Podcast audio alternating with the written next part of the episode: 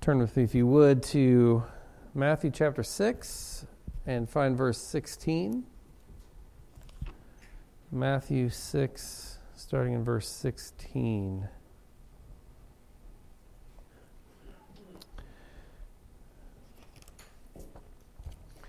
Um, as we are getting ready to enter into the third text um, that we talked about having this umbrella principle and Jesus' teaching concerning our obedience and our service not being done for self glorification. We're getting into fasting today. Uh, there's a lot of talk about fasting these days. I don't know if you're if you're not connected to any kind of media, then maybe you don't get it. But I, I'm not on all kinds of social media. I'm on Facebook. That's it. But man, there was one time I clicked on something. Just I was curious to learn about some kind of like diet routine that I saw, and now I can't get away from being bombarded with these ads and most of them have to do with fasting. And so it's become kind of like a fad or a trend in America. Um, which means you, can't get on the internet without having it um, pouring into your news feed or you know um, if you have if you have email where you get ads on the side because it's free email and so it's paid for by the ads it, you know they, they track all that stuff and so it's all over the place. So i looked up some articles um, about fasting this week, and some of the titles that I found. I'm just going to read the titles. I'm not. I didn't read all the articles, but the titles made me chuckle. So I'm gonna. There's four of them I'm going to share with you today. One of them is the title was "Fad," like trend. Fad dieter disappointed to learn that fasting just means not eating, which I figured everybody knew that fasting meant not eating, but um, local man, this is the next one. Local man live tweets, which means live tweeting, if you don't know what it means, it means they're giving updates as an event is going on. So as they're going through the event, they're continually updating people on social media. Local man live tweets social media fast. So while he's fasting from social media, he's getting on telling everybody on social media how, how the fast is going.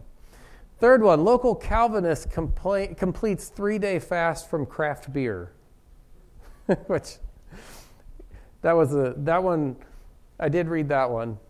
And uh, it was, it was funny because it, this was actually, I think, uh, Babylon Bee.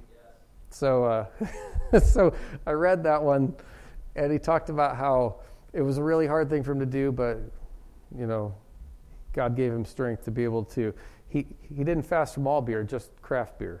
So, uh, and the last one Charleston woman finds success with intermittent fasting between meals, which I think that's what everybody does. So, um, so I was looking up, just looking up stuff on fasting. It, it has become something that a lot of people are interested in for many different reasons, which I'm going to get into in just a minute. Uh, but Jesus, as we look at the instructions today on fasting, Jesus gives us some instruction, and it's more helpful than anything, whether joking or serious, that you will find on the internet. So let's look at what he has to say about fasting in our lives, a practice that a lot of us, even though it's becoming popular in our culture, I think a lot of people in the church today don't uh, don't do, and it's a spiritual discipline that we should probably consider. So, if you're able to stand, would you please stand to honor God as we read His Word? Looking at Matthew 16, Matthew 5, sorry, Matthew 6, verses 16 to 18. I'll get it right one of these days. All right, so Jesus, he, he has been teaching. He taught about giving to the needy, doing that in secret. When you're praying, pray in secret. Now he goes on and he says, When you fast, do not look somber as the hypocrites do, for they disfigure their faces to show others they are fasting. Truly, I tell you, they have received their reward in full. But when you fast, put oil, put oil on your head and wash your face, so that it will not be obvious to others that you are fasting, but only to your Father who is unseen and your Father, who sees what is done in secret, will reward you. Let's pray. Lord, as we look at this um, teaching on a discipline that uh, I know that is not a strong area of my walk with you, um, I think it's not something that is practiced very often among a lot of Christians in America where we have abundance and we don't like to be short of, a, of an abundance of anything, but especially food. Um, God, I pray that you would place on our hearts not only a good understanding of what it is and the purpose of it, but also um, a proper time to maybe put it into practice in a way that uh, will draw us closer to you. In Jesus' name, amen. Go ahead and have a seat. All right, so uh, your first point today is the practice of fasting, and we're so I'm going to talk a little bit about different types of fasting or uh, things that are going on today, practices that we see in history or throughout Scripture. So we're going to look at just the, the, the actual practice of fasting itself before we get into any teaching. So let's look first at fasting that's taking place today in the American culture. Um, I mentioned that it's become this trend, um, and that you can't get away from it if you are on things like Facebook or something, especially if you've already clicked on something to inquire about it. So there's this craze in America for fasting. And I think it's focused on two things. And I'm going to give you some I'm going to give you some detail on both these, but I'll list the two things first. The first thing is health. It's focused on health. And it's focused on weight loss.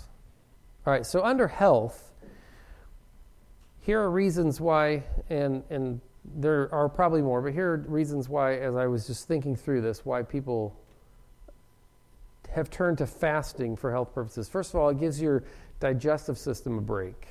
So, in a country where we have plenty of food, um, and we don't practice this very often, uh, you know, we just gorge ourselves every meal and sometimes in between meals.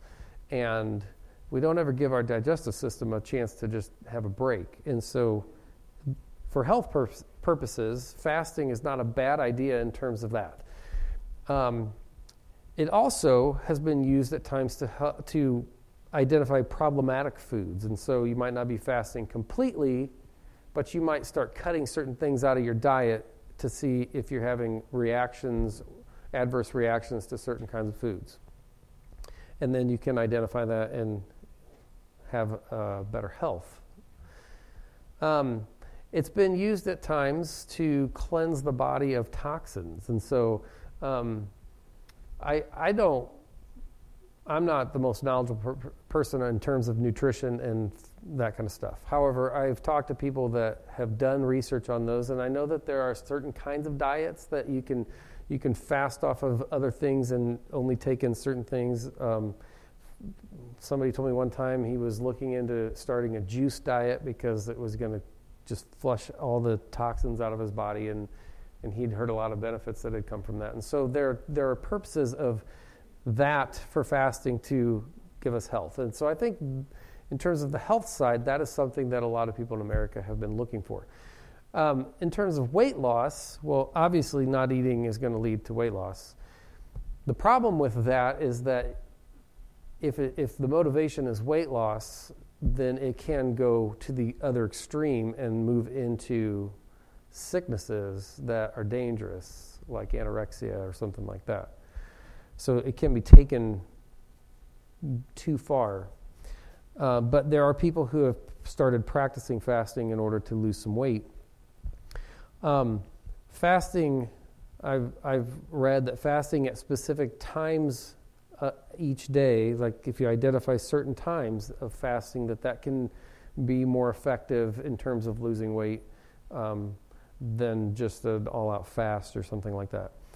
Um, the majority, like I said, I get bombarded on Facebook with these. The majority of the ads that I see that come through have you know, ads, the, the marketing world, they are geniuses at how to catch your attention. And the ads that I see come through catch the eye with some kind of caption about losing weight, which I think tells us that most people are looking for a quick and easy way to maybe drop pounds. So that's kind of what I see happening in my limited scope, um, my life, my small circle of friends and family, and the small circle that I'm a part of on Facebook. Um, let's look now at fasting in Scripture, what we see in the biblical culture. Um, I'm going to give you a list of six things that are, it's not an exhaustive list, but so I'm not going to give you every single place in Scripture we see anything about fasting, but I'm going to give you six things that I think are kind of categories that we see people fasting for in Scripture. And I'll give you, uh, when they come up, there will be a Scripture reference as well. The first thing that we see in the biblical culture in terms of mourning is people mourn some, sorry, fasting is that people fast to mourn. People fast for mourning. In 2 Samuel 112, uh, the people are mourning and they're fasting at the death of Saul and Jonathan. So Saul and Jonathan go into battle and they are killed in battle, um, and the people mourn for them. The second thing is that people fast in Scripture when they're pleading with God in times of crisis pleading with God in times of crisis. 2 Samuel, again, uh, chapter 12, is where David, he's committed adultery with Bathsheba, found out she was pregnant, sent um, Uriah, her husband, to the front line of the battle so that he was sure to be um, killed in battle, so David could take her then as his wife. She gives birth to a son, and it becomes clear real quickly that the child is probably not going to live. And David David fasts and prays and will not be consoled by any of his uh, closest people that he surrounds himself with in the palace. Um, and he cries out for days that God would maybe spare his son. And during that time, he's fasting. Third thing is people in the biblical culture fast uh, during times of prayer. Ezra 8:23. Ezra is uh, leading the people back from exile, and he's already told the king that his, that his God will protect them, those who are obedient, and when they start to take off to go back, travel back, uh, there's concern on the part not just of the people but of Ezra as well because the route was not a safe route in terms of people would people would hang out and they would attack groups of people and that kind of thing. And so Ezra didn't want after he said our God will take care of us he didn't want to then go back to the king and say hey can you send some soldiers with us? And so they fasted and they prayed and they asked for God's protection on their trip back. Another example of prayer is Jesus in the wilderness where he fasted for 40 days and prayed before he started his ministry. Um, and at the end of that 40 days is when he went under major spiritual warfare. Uh, Satan tempted him three times at the end of that. Uh, fourth category, they fasted when they worshiped. In Acts 13, that's the church in Antioch. Uh, Saul who became Paul, has already had his experience on the road to Damascus and converted.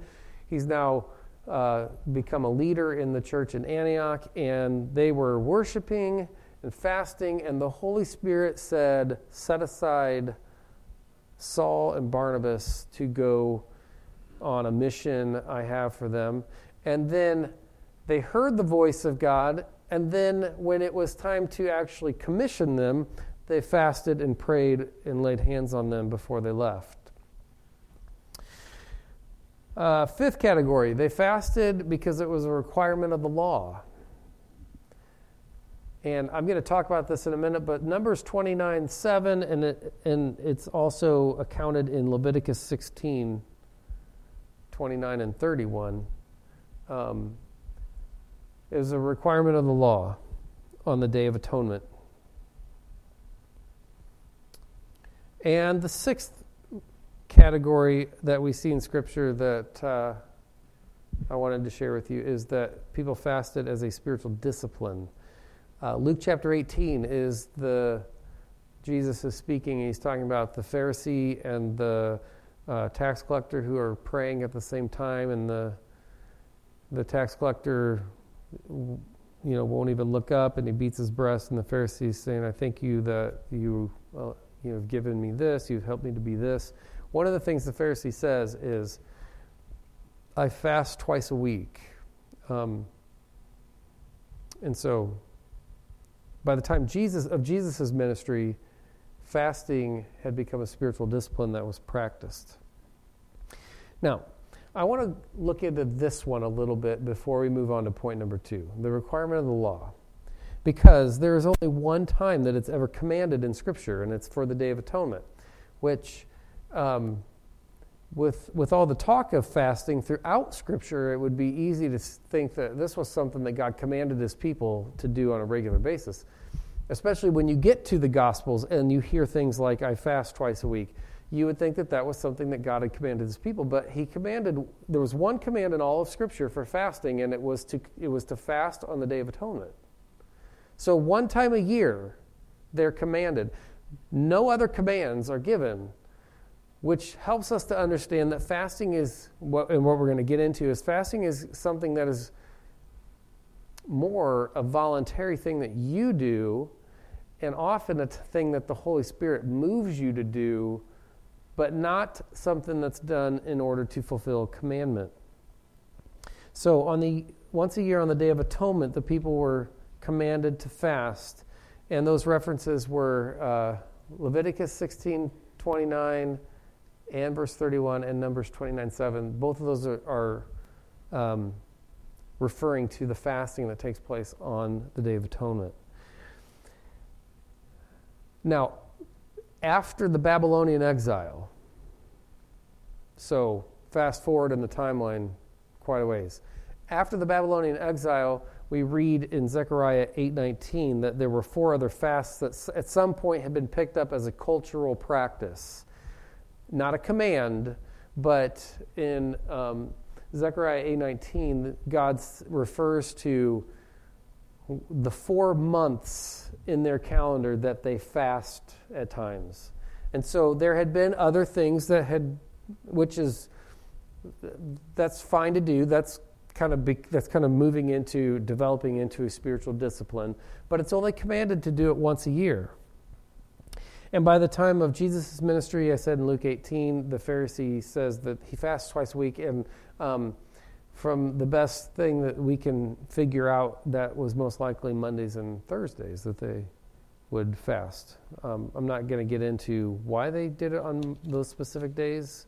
There are theories out there, um, but it may be very much related to what Jesus is saying in the Sermon on the Mount about their spiritual arrogance and their fasting for purposes of being seen.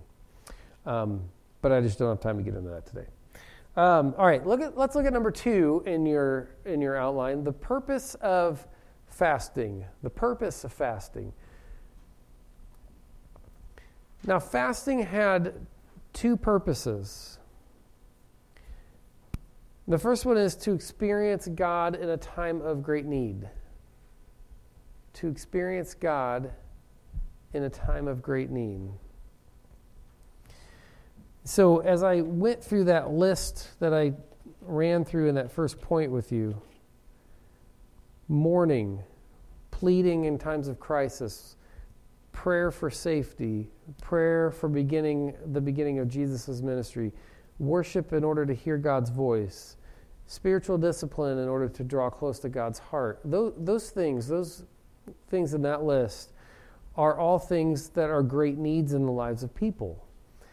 When we're mourning, we need God's peace and comfort. When we are in crisis, we need God's um, assurance that He's with us and clear direction on what to do in response to the crisis.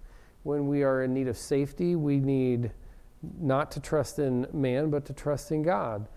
Prayer uh, that Jesus got in, that Jesus engaged in before his ministry. Obviously, his ministry was going to be one that was under spiritual attack um, constantly, and he needed strength from the Father.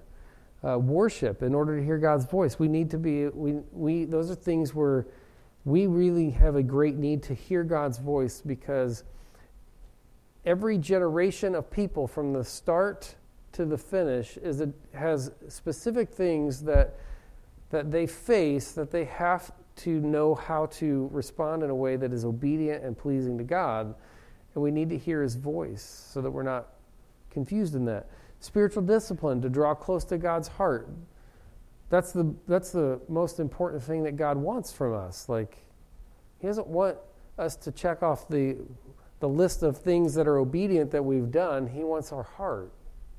And so those are great needs in the lives of the people. And so it's in those times that God God's people at times fast in order to draw closer to him.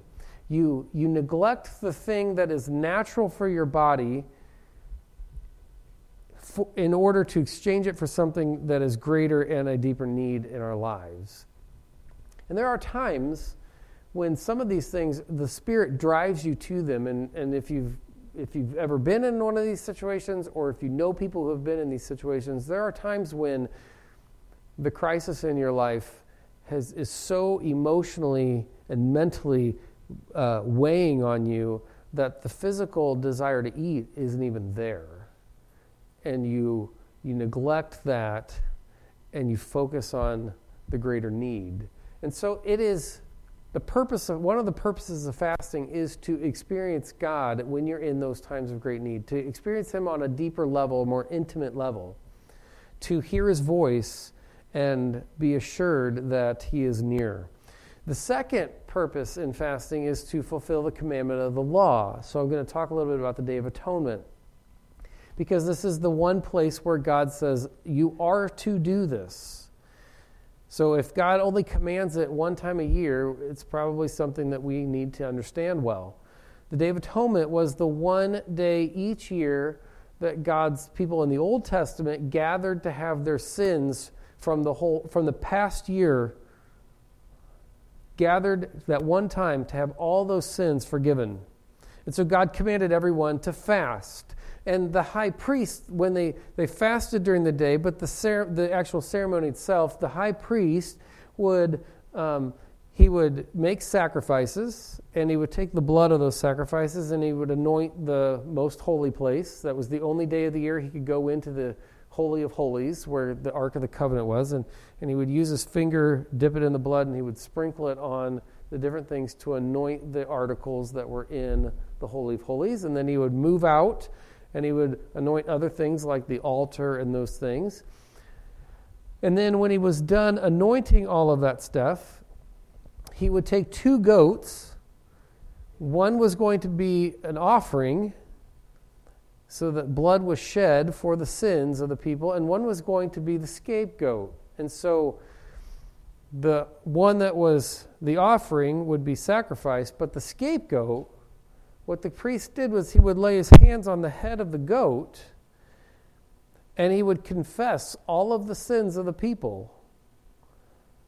And when he was done confessing, it was, it was, a, it was symbolism. God was taking those sins that he was speaking and confessing and transferring, transferring them to the scapegoat. And then a person was designated to take that goat out into the wilderness and let it go. And so what you saw was you saw the price of our sin against God when the, when the one was sacrificed. The shedding of blood was necessary for the forgiveness of sins. You saw the price of it. Your sins caused that animal to have to have his blood shed. And then you saw a physical picture of the symbolism of God taking your sins out of sight with the scapegoat.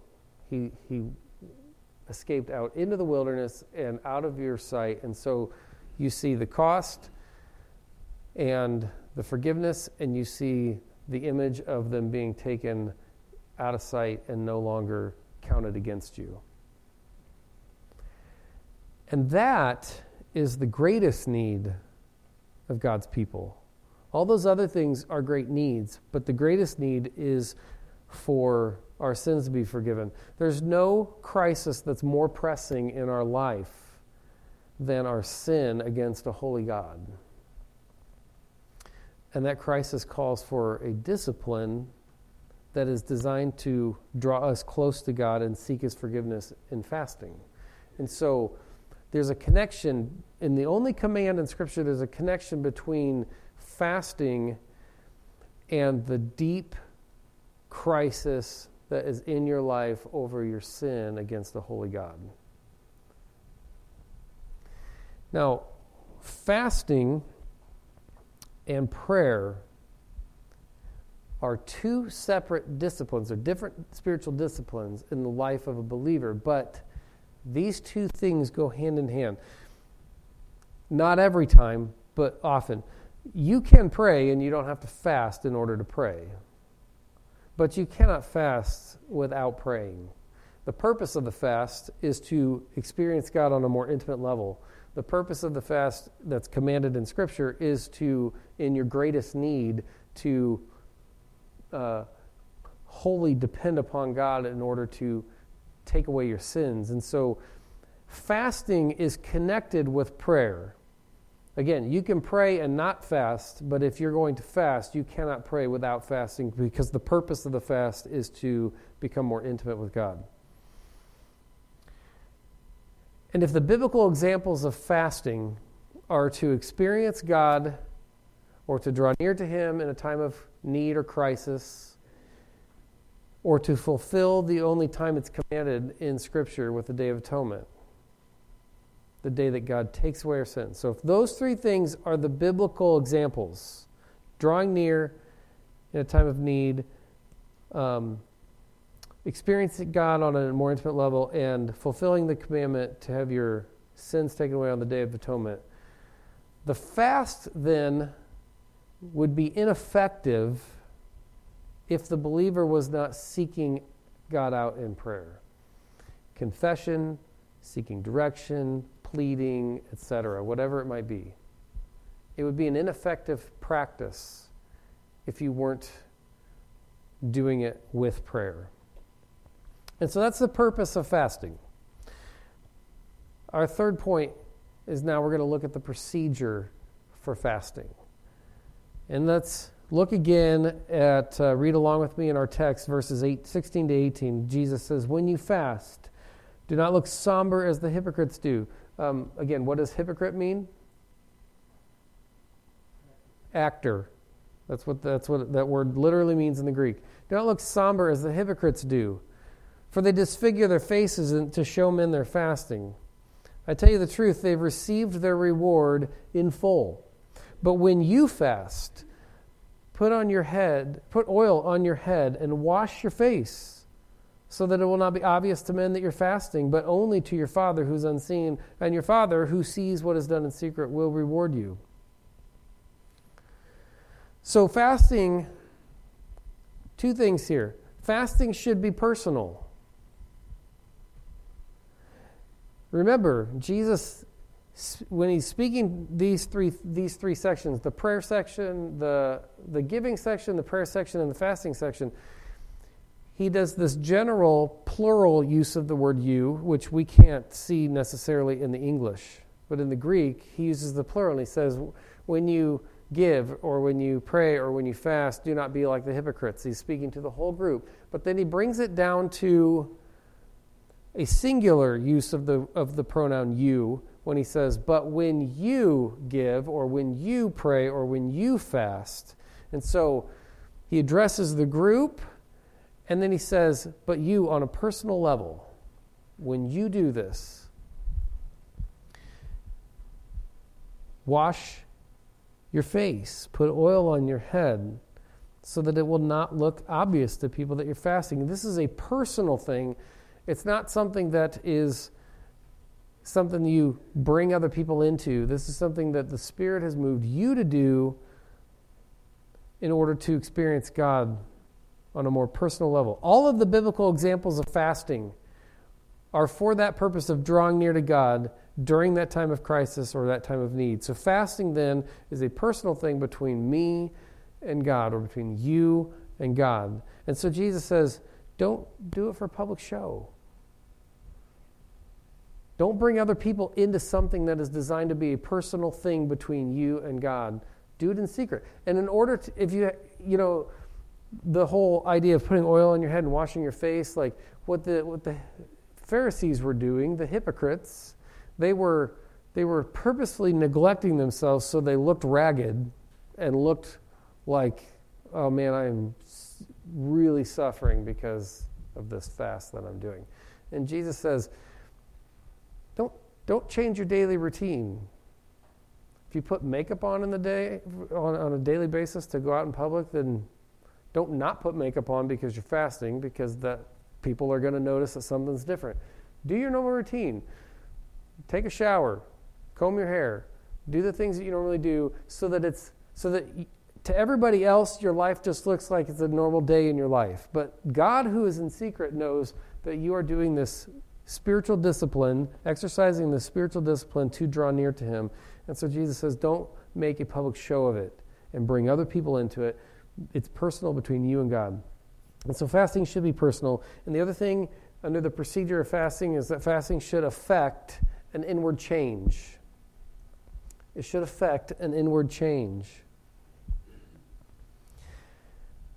God called his people to fast not only on the outside by not taking in food, he called them to fast on the inside as well. Turn with me, if you would, to Isaiah chapter 58. Isaiah 58. I'm going to read, you can follow along. I'm going to read, it's six or seven verses. But I'm going to start in verse 3.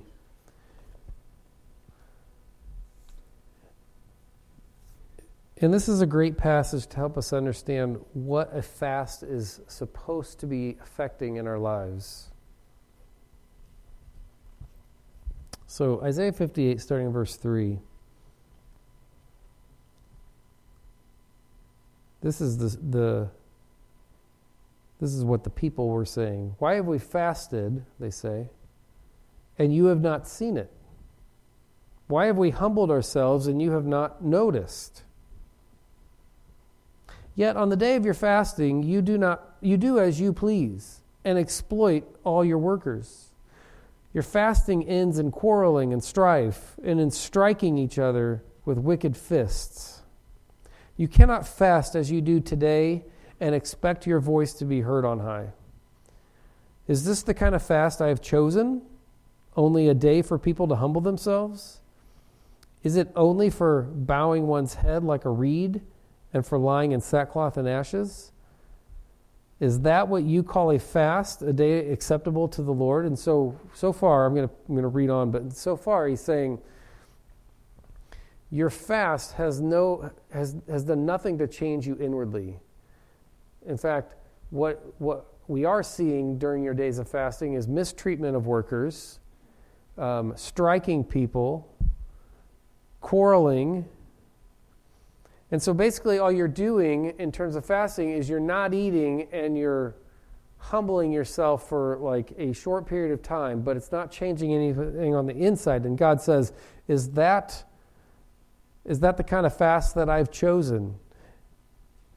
And this question is that what you call a fast, a day acceptable to the Lord? Okay, now let's read on verse 6. Is not this the kind of fasting I've chosen? To loose the chains of injustice and untie the cords of the yoke, to set the oppressed free and break every yoke? Is it not to share your food with the hungry and to provide the poor wanderer with shelter? When you see the naked, to clothe them and not to turn away from your own flesh and blood? then your, then your light will break forth like the dawn, and your healing will quickly appear. Then your righteousness will go before you, and the glory of the Lord will be your rear guard. Then you will call, and the Lord will answer. You will cry for help, and he will say, Here am I. And we could read on throughout the rest of chapter 58. It just gives more detail for what I'm trying to drive home here.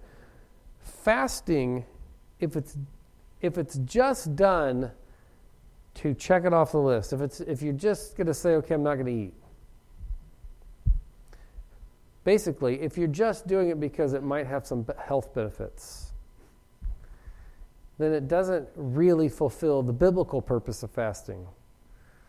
There's, no, there's nothing in all of Scripture where fasting is connected with health benefits. There's nothing in all of Scripture where fasting is connected with anything other than to experience God on a more intimate level.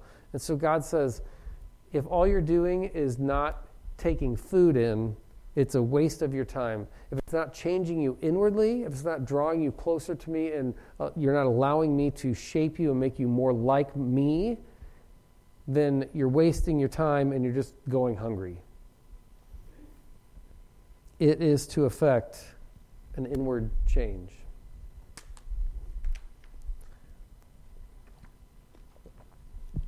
All right, so let me wrap up here by saying fasting in the Bible was the abstaining from food for a time in order to draw close to God in a time of great need. It was usually a spontaneous thing because it was usually born out of crisis, with the exception of the Day of Atonement where it's commanded.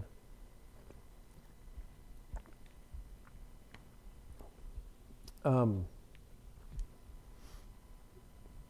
it, if the Holy Spirit is moving you into a fast, whether it's because of a crisis or because He's put on your heart to d- discipline yourself and practice this, um, the idea there is that you're drawing close to God. And so, with that understanding, based on the principle that fasting is supposed to be something that helps you draw nearer to God, I'm, I'm comfortable to draw the conclusion that even though it would not be a spontane- spontaneous thing arising out of a crisis, it would probably be healthy for us in our walk with Christ if we were to fast um, in terms of like if you schedule it, I'm going to do this, I'm just going to make this something I practice, or maybe even fasting from things that aren't food even though biblical fasts were not eating, there are lots of other things that might be healthy for our walk with Christ if we were to fast from them. Um, I've made a calculated decision before to fast from something um, because the Holy Spirit has laid on my heart, revealed to me that this is something that has a grip on your life and you need to fast from it. Um, you can fast from TV, you can fast from caffeine. I did do a, I did. I did fast one Lenten serve, one Lenten season from anything, drinking anything but water. And when the fast was over, I had a Coke. That was the best Coke I've ever had in my life. Um, you could fast from Facebook. In fact, that would be a healthy thing for all of us to periodically do. But whatever, whatever you think might have a grip on your life, would be something that if you fasted from it, it would help to draw you closer to God. Uh, during one Lenten season, Miley and I made a decision we were going to fast from negative thoughts. Um, and we weren't always successful, but the thought was it can only make us more like Christ if we try to rid ourselves of negative thoughts for 40 days. So, this week, I want you to think about what things might have a grip on your life. And if you're not sure, um, just spend some time praying about it because God doesn't want anything except His Spirit to have a grip on your life. So if something does and you don't know it, He will gladly reveal that to you if you just ask Him. So take some time this week to think about what might be in your life that has an unhealthy grip on your life and consider an attempt to fast from it. Uh, just make sure that it's, if you do that, it's done for the purpose of growing closer to God and not for the purpose of self glorification in any way, whether that's being seen by men or any other purpose that might not be focused on God and His glory. Uh, accompany it, if you decide to do this, accompany it with much prayer, and God will draw you nearer to Himself. Let's pray. Lord, as we uh, consider fasting, whether it's fasting from food or fasting from something else that has a grip on our life, um, I just pray that as we've studied this today, that we've had a better understanding of what Jesus is teaching here. Um, to understand that you don't command us to fast, and since the Day of Atonement was the only commandment, and we don't need that anymore because Christ has died once for all, um, there's no commandment to fast. But there certainly are benefits in our walk with you from that, especially if we're going to try to fast from something that has a grip on our life. And so, Lord, I just pray that you would reveal that to us. What is it that you are that you desire to rid our lives of? And is there a way that we can, through your power and strength and prayer and time in your word, is there a way that your spirit will help us to fast from that and be released from its bondage? So reveal that to us. Help us as a church to come alongside people who are trying to rid themselves of those things that draw us away from you. And Lord, reveal yourself to us and your power and your strength and your sovereignty and your grace and your heart of forgiveness and your love. Reveal those things to us as you draw us closer to you and mold us and shape us more into your image. In Jesus' name, amen.